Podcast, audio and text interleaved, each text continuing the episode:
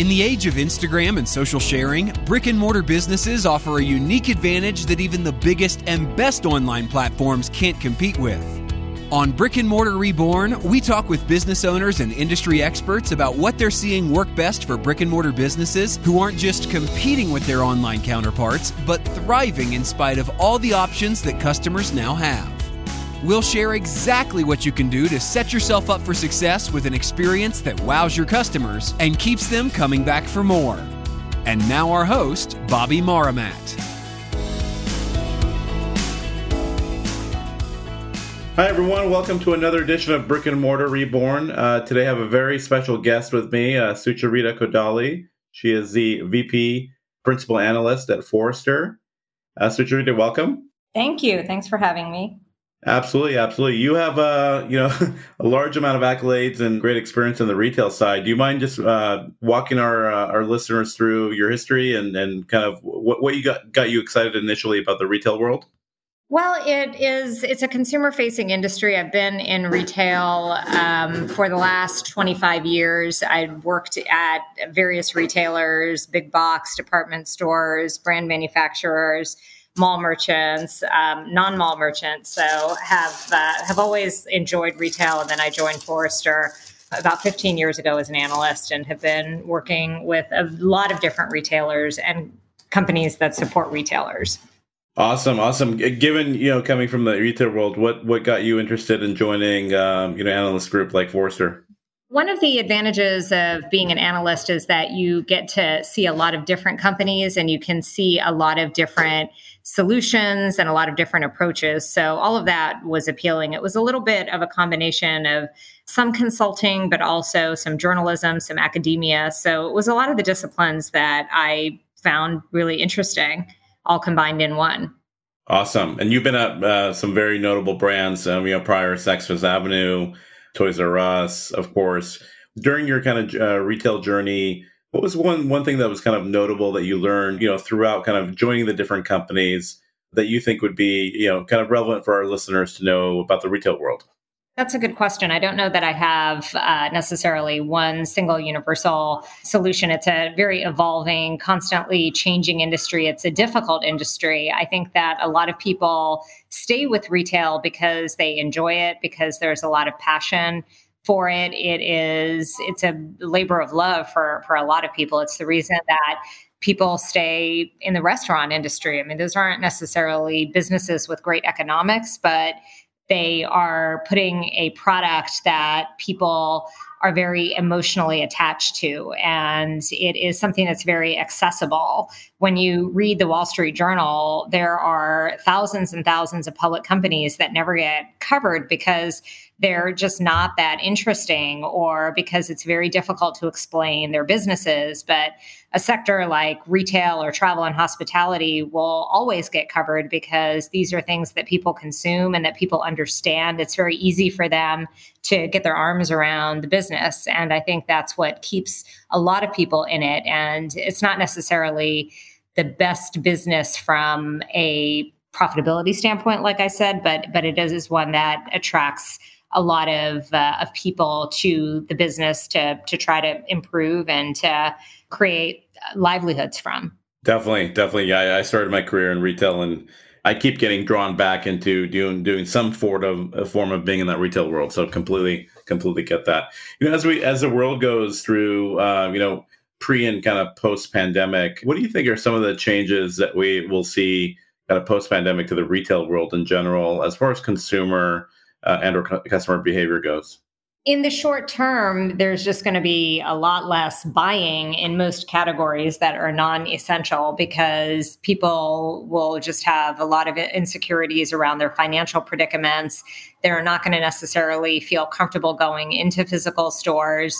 And there's no doubt that there's going to be a pretty significant drop-off in sales for almost any physical goods retailer or any any physical space, which historically has depended on people coming in and, and actually engaging with products or services. So that I think is, is almost inevitable.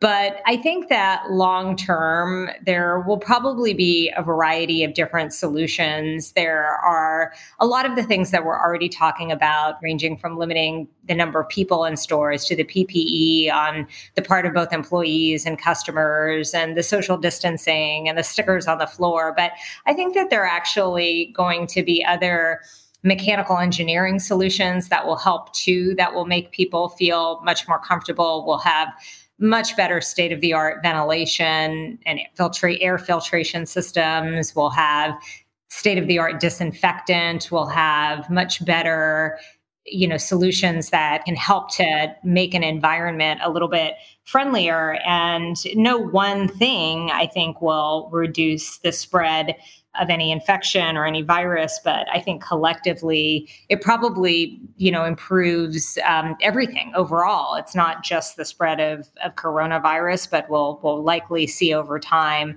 just the reduction of of any uh, of a lot of different infections, because we'll just be much more conscious about our environment. So so I think that there there will be a variety of different solutions. We haven't been talking about a lot of those things like U V lights and, you know, special air filters, but I I've no doubt that they'll be coming.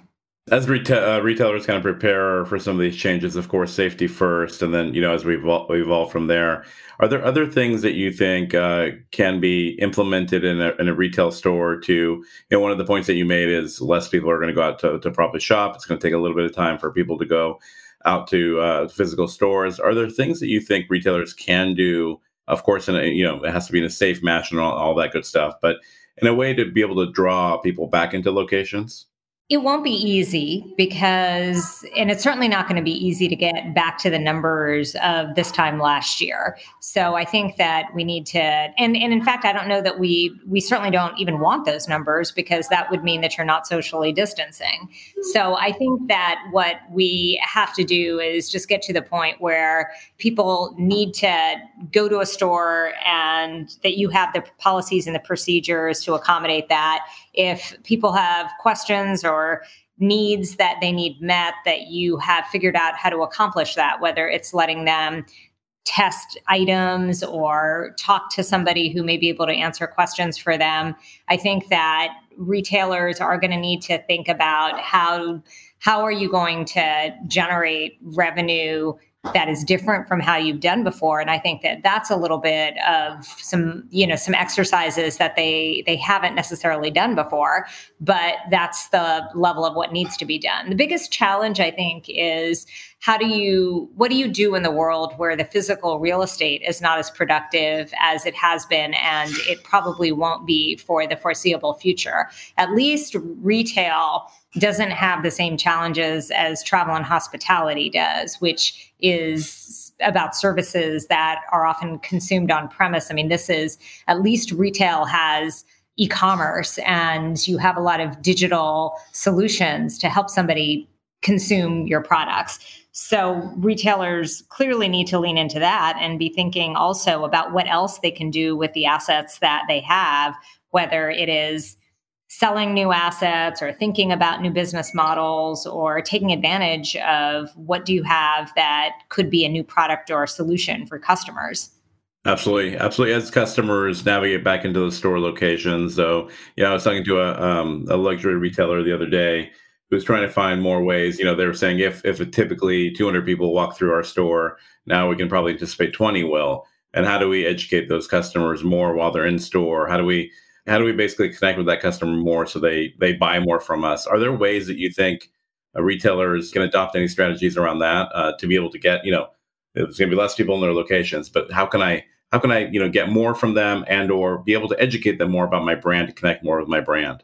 A lot of it is about meeting people wherever they may be and whatever their questions may be. I think that it could be a little bit of a risky approach to say, oh, how do you sell people more when they may or may not have the inclination to purchase more, especially as you're heading into a recession and people's purchasing power may be lower than ever. It could actually be quite off-putting to, you know, try to coerce into purchasing more than you may have walked into purchase, especially if the product or solution that you have to offer isn't that compelling to start with.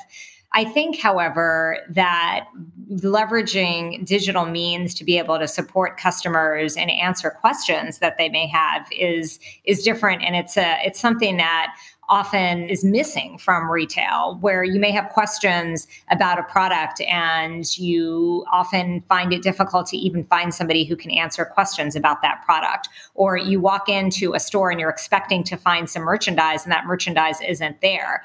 Well, in this paradigm, you as a retailer shouldn't be trying to sell somebody something that they don't want. You know, it's not like, oh, I walked in for Advil and, you know, would you like this um, Maybelline nail polish instead? It is, oh, you want Advil? We don't have it. This is two opportunities for us. One, let me see where I can get this for you from. And two, you know, send a signal to whoever are your chief merchants that we're in a situation where we're not even carrying the products that people are in here for. So I think that those are the opportunities that retailers need to embrace, is that there are demand signals every day in your stores.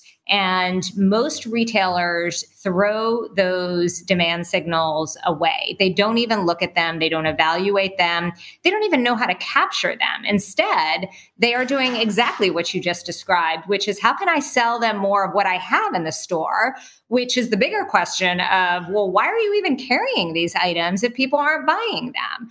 And, and that is, that's an issue that hopefully retailers will start to get their arms around and we'll, we'll figure out. I think that also in the future, brands are going to own a lot more of their, their destiny. There'll be a lot more stores within stores. And honestly, what you find when brands start to own more of that is that all of a sudden, the more compelling product actually shows up in the store because they are then responsible for the sales as opposed to just pushing whatever units that they can in order to to meet their sales goals.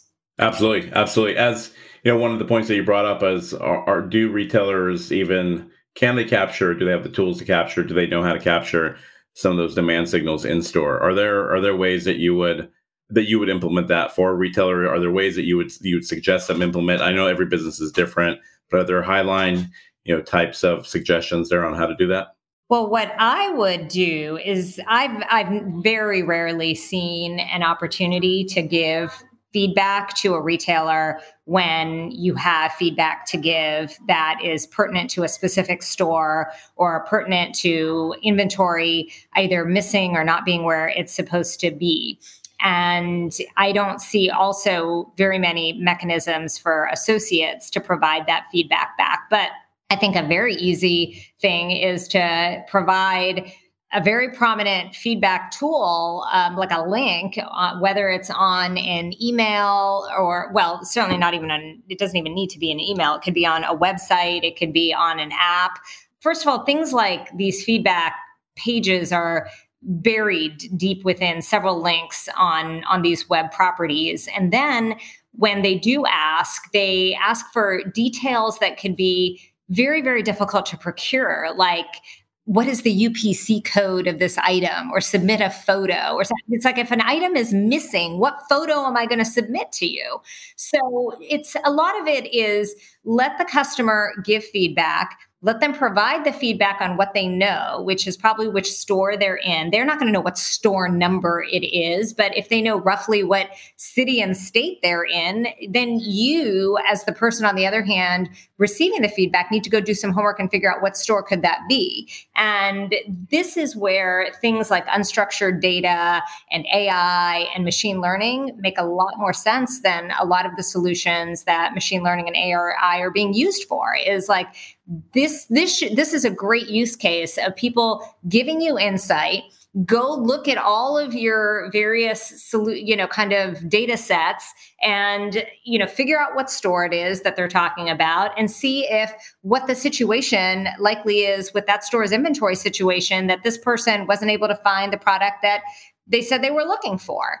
And either there's an issue with the store not being set to planogram, or there's an issue with the item not being in the store. And either way, there are people within your organization that need to be given that feedback so that it can be fixed and that it is addressed chain-wide. And not enough of that is what happens. And there's a lot of chasing, you, you know, kind of things that that don't necessarily move the needle. I mean, from a what objects and what products you should even carry. I mean, one of the best open source solutions for what is selling is like the Amazon bestseller list. And I don't know enough retailers or brands really that even look at that and kind of benchmark themselves even against that. And there are lots of, of, you know, kind of solutions. And that's one where retailers can constantly be improving themselves and improving their assortment. You know, this isn't going to solve all of your traffic issues and completely get you out of the woods from the challenge that is COVID nineteen. But, but these are things that are best practices that we've been talking about that retailers need to do for a long time. You know, one of the things that retailers talk about is, if I had an in-store presence, did I do a good enough job creating that digital experience, which is, you know, quite apparent during these, you know, COVID nineteen days of, if I did, I, I've set myself up for success. If I haven't, am I scrambling to set up a digital presence? You know, I know, you know, namely kind of omnichannel is, is really kind of a, a buzz, a buzzword that most people don't don't talk about anymore these days. But what what do you tell, you know, retailers that had an in-store experience that really didn't have a digital experience, or the stores that had a digital experience? Right now is probably not the best time to have a, you know, in-store brick and mortar experience evolve, but for some industries it is. And I and I and I've heard a different, a couple different, you know, unique ideas in the retail world of how some digital companies are starting to build brick and mortar experiences for, you know, the coming days, six months, a year, two years from now. What do you tell companies that have had a brick and mortar experience that uh, have not had a digital experience, and or, you know, have not had the best digital experience? What, what should they do to kind of bridge that gap for their customers? Well, there are so many third-party solutions that one can partner with to do things like providing, whether it's providing your products on a marketplace or allowing it to be delivered to, to shoppers. So, so I think that there, there are a lot of interim solutions to kind of get you from point A to point B, if that's the state that you are. But in other cases, uh, there are a lot of off-the-shelf, best-in-class solutions. I mean, that's one of the advantages of being behind digitally, is that there's no need to really reinvent the wheel. I mean, it's pretty established what's a good, decent digital presence. But in some cases, it just doesn't make sense for a lot of businesses, and or the way that they've executed it. When you look at a sector like off-price, it is very, very difficult to have a true omnichannel experience and off off price because the inventory is is very unique. But that doesn't mean that there's not some business opportunity. I mean, the flash sale sites all started in two thousand eight or around the recession, and um, that's a, that that shows that there is a business opportunity there. It just may not be the one that physical stores have looked at. Yep. Yep. Understandable. And again, as we kind of get into the post-COVID days, and I know, uh, you know, that's questionable when people actually feel comfortable going back in store and shopping. What are some of the, some of the in-store experiences that you've seen in the past that you think were great, and some, some experiences that you think retailers should start to think about mimicking in, in, in the coming months and years?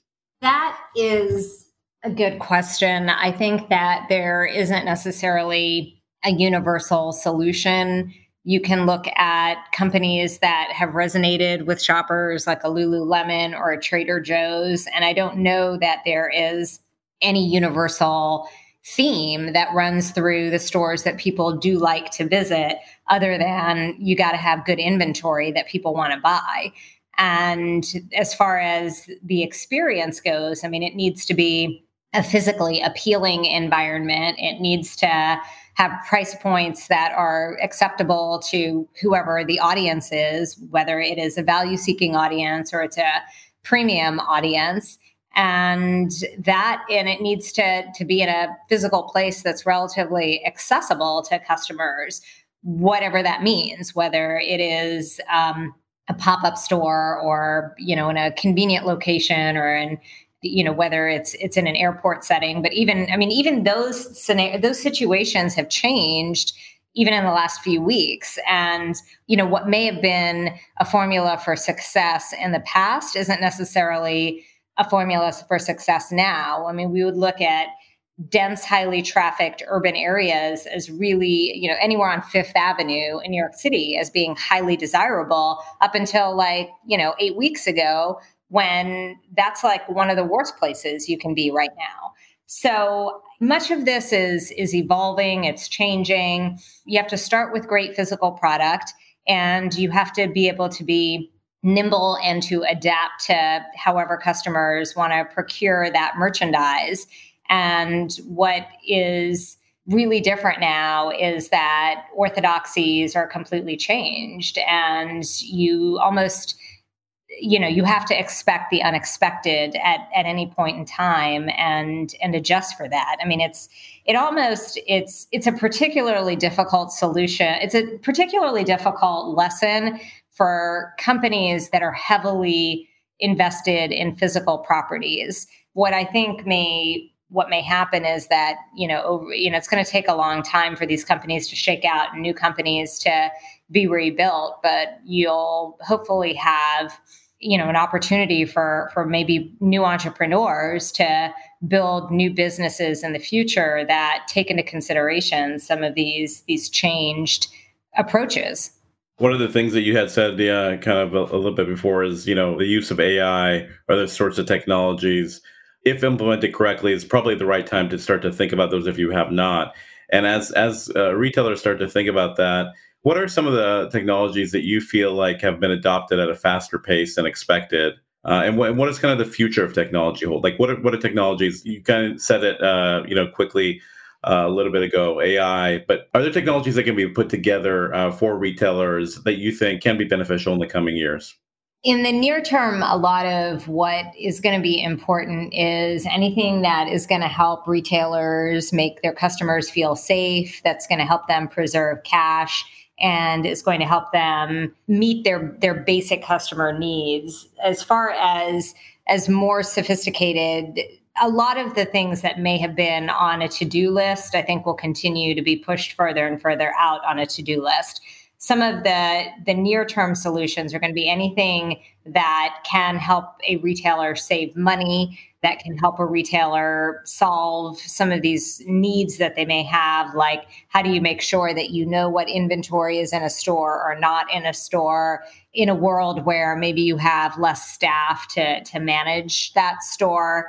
How do you make sure that there's a solution to help fill inventory or take products to a person curbside? So th- those are probably some of the short-term solutions that that we'll be talking about. Some of the quick pivots are, can you expand your assortment and deliver against some of these things that customers want without having to invest more heavily in inventory? And that can be achieved with either dropship solutions or marketplace solutions. So those are some of the things that I think will likely be important for companies to think about. Awesome. Awesome, Sucharita. Thank you for the wealth of information. Any last words for our listeners? No, no. I, I think you were pretty comprehensive in a lot of the questions that you were asking. I hope this was useful. Absolutely. Absolutely. It was great. And, and again, thank you for, uh, for the wealth of information. I uh, hope you have a great rest of your day. Yeah, thank you. You too. Thanks for tuning in to this episode of Brick and Mortar Reborn. To find the resources mentioned in the show and detailed show notes, head over to brick and mortar reborn dot com.